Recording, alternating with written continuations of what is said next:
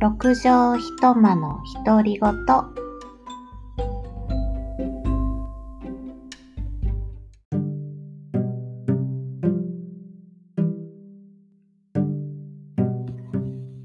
こんばんは、えー今日は10月10日日曜日の、えー夕方から夜になろうとしている時間のお収録になっています。えー10月だというのにですね、えー多分ものすごい暑い日々が続いているんじゃないかなと思います。まだ半袖を着ておられる方も結構おられますし、えー日傘とかもですね、私はあの少し前からもうカバンからあの平日はですね、あの抜くようにしてたんですけれども、まだあの持ち歩いている方も多いですし、やっぱり週末なんかはですね、あの外を歩く時間も長いので、日傘をまだ手放せない状態で、これが10月の気候だったかなというのは、なんかもう思い出せないんですが、ちょっと暑すぎるような気もしております。まあ、とはいえですね、あの心地よく過ごせる時間もあり、まあ、特にこう朝なんかは、あのーまあ、山にこう登りに行く前とかにもこう外の景色を見るんですけれども、だんだんこう、なんていうんですかね、いい感じの空になってきていると言いますか、早朝、まあ、夜が明けるのが早すぎない、夜が明けるのがというか、朝、朝日が出るのが早すぎないため、あの、朝日が出る前後のあの綺麗な空がですね、ちょうどこう目に映りますので、まあ、夜も同様ですけれどもね、すごくあの季節、そういう自然のなんか美し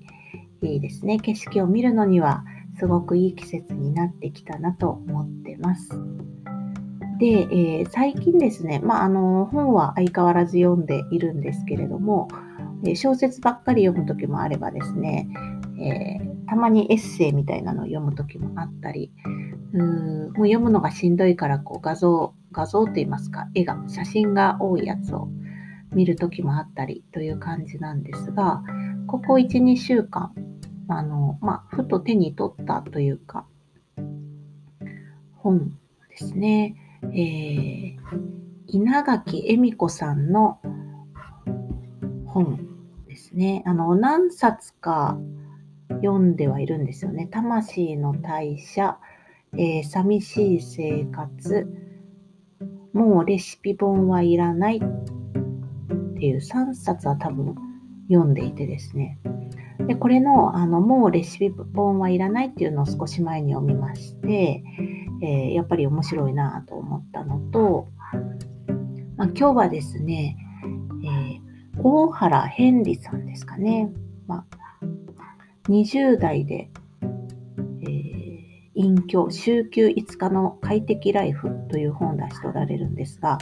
この方のお名前は前から知っていたんですけれども、えー前本読んだことあるのか、ブログなのかちょっとわからないんですが、まあただ、あの、記憶からはもうちょっとこぼれ落ちていましたので、その本を再び読んでみてですね、なんかこう、今自分の生活を言い表すのってなかなか難しいなと思ってたんですが、このお二方の本にはなんか共通する部分が多い私の生活とですね、なんかそういうことを思いながらですね、あ近しいなというふうにこう思って読んで、また参考になることも多かったので、これから試してみたいなと思うこともいろいろ書いてあって、すごく面白かったです。で、お二人ともの共通点でいくと、うーん、まず、仕事の労働時間を極力、まあ、減らす。あるいは自由度の高いものにする。で、生活の方の固定費をこうできる限り下げる。そして時間をできるだけ多く作る。みたいなところなんじゃないかなと私は感じたんですね。で、それはまさしく、あのこの1年間ぐらい私がこう考えていたこと、まあ、1年間というか1年前、1年半前ぐらいに考えていたことで、今そういう生活をまさしくしているんですけれども、うん、まあ、その大原さんは、まあ、その生活に隠居生活、隠居というのがぴったりかなというので当てはめておられ、あの社会との接点がね、全くなくなるというところではないけれども、もう必要最低限の仕事というのにして、えー、できるだけこう時間を作って、あと自分で、まあ、時間をかけてできることは、まあ、それで取り組むみたいな。まあ、そうするとだいぶこうコストも減りますしね、思いました。で、今私があの生活費ってどれぐらいかなというのをこう毎月家計簿をつけながらあの記録を取っていたんですが無職時代はですねあのあまりはっきり覚えてないんですがカードの引き落としが5万から7万8万弱ぐらいですね月。で、プラスカードを使ってなかったものに家賃が多分あったので、当時住んでいた家賃、まあ、それでもすごい安かったんですよね、京都の市内にしては。えー、でも5万前半ぐらいだったので、なので結局月々の支出で言ったら、12万、10万から13万ぐらいみたいな、その辺を推移してたのかなと思います。まあ、とはいえですね、あの実際はあの時期、えー、失業給付とかですね、あとあのコロナのあの、ね、10万円支給とかですね、まあ、なんかいろいろあってですね、実質ほとんどそこでま賄えてしまったような気がするんですが、まあ、支出で言ったらそれぐらいでした。で、今の私の支出、月々でいきますと、えー、まあ、もちろんこう月によって差があり、例えば何か大きい買い物をしないといけない月とか、こう何かこう年間の、えー、て言うんでしょう、更新料を払ったりとかですね、あと、研修とかね、こう受けなければならないものとか、あと病院とかね、行く時の月とか、まあ、そういうこう、月やま季節やタイミングによる誤差はあるんですが、それでもですね、うん、支出だけでいきますと、まあ、一番安い時で、えー、9万後半ぐらい、9万6千円ぐらい。家賃込みでですね。で、えー、一番行った時でちょっと覚えてないんですが、まあでも、10万台、あるいは11万台ぐらいで抑えられ、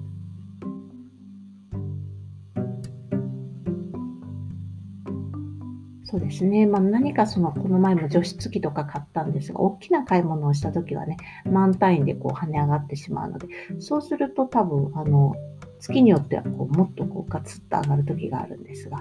あの、普通の月って言ったら、まあ、それぐらいの支出で、で、けなので貯金もですね、数万円、まあわずかばかりではありますが、えー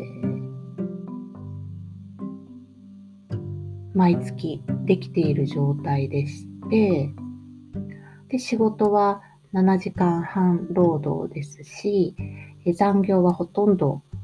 ありませんし、まあ、しようと思ったらできるんですが。そういう、なので、体にはまあ負担負担はほとんどなく時間も結構余裕があってですね、私の中ではなんかこの働き方、今の生活はまさしくそういうこう隠居生活というか、うーん、もう生活ができる、まあ、最低限、プラスちょっとぐらいの金銭での収入を得て、で、えー、もうあんまり無理はしない。仕事に時間をかけず、で、できるだけ、まあ、自分の時間を多くとって、で、日常の中でもうあまり本当に必要じゃないことにはお金をかけず、うん、必要なことだけシンプルにするみたいな。なんかそういう生活をしている実感はあります。で、まあ、こういうのになった背景ですが、やっぱり今思い返してもですね、無職期間のあの半年弱というのがすごくよくって、しかもあの、ちょうどね、コロナが、の最初のピークが始まったぐらいで、本当は行こうと思ってたこう旅行、旅とかですね、行きたかったところ全部行けなかったので、本当はあの何もやることがなくてですね、日常をただ日々を過ごしていたんですが、まあ、そこで気づいた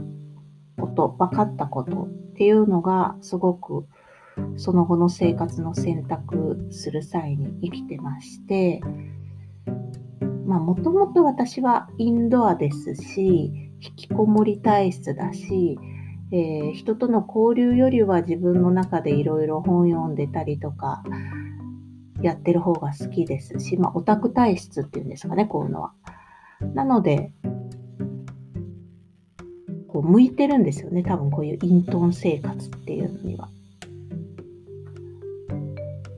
で、本当に必要なものは何かというと、やっぱりこう最低限の生活ができるお金と、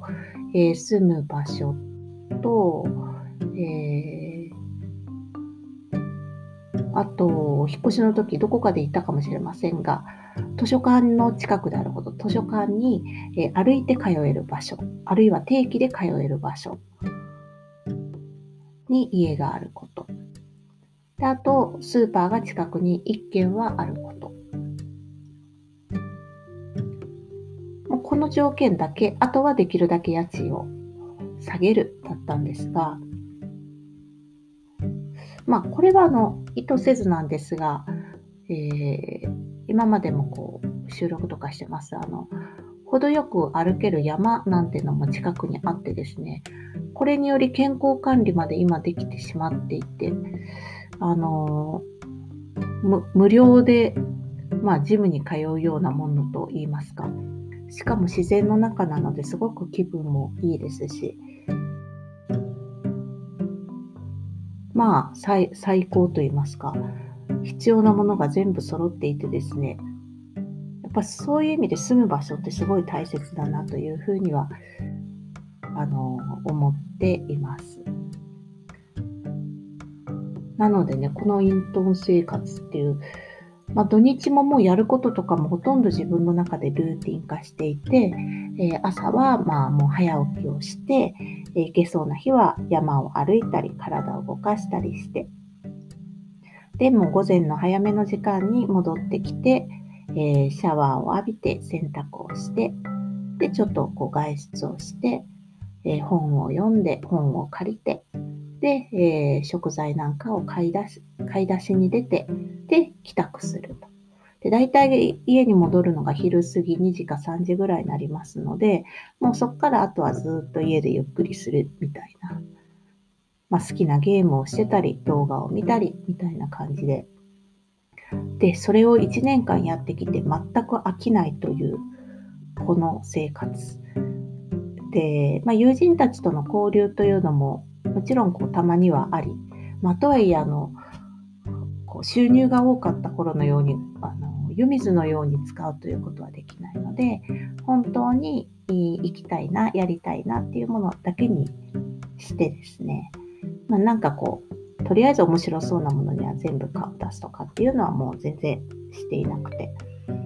はい、でまあでもそれでも私には十分と言いますか。うん、あの今の生活が、ま、気に入っているところなので、まあ、この映画ずっと続くのか、なんかいろいろね、変わっていくのかっていうのは今はまだわからないんですが、こうお二人、最初にご紹介したお二人の本を読みながらですね、ああ、なんかこう、ちょっと似た部分も多いなと思い、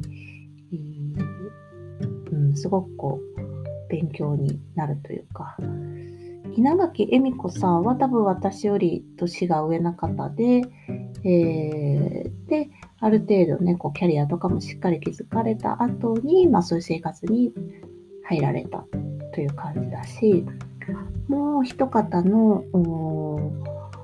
大原ヘンリさんは、まあ、逆にものすごい若い方というか、高校卒業して、その後ちょっとあって、いろいろあって、でも、もう早めの段階で、あ、自分にはこういう生活なんだって思われてしておられるということで、なんだか私はその間ぐらいなのかなとも思ってはいるんですが、あえうん、なんかね、あの、すごく勉強になり、勉強にというか、参考になり、ちょっと日常のこう食事とかですね、いろんな掃除のこととかですね、取り入れられそうなことが多かったので、やってみたいなと感じております。はい。では、あの、以上で今日は終わりたいと思います。ありがとうございました。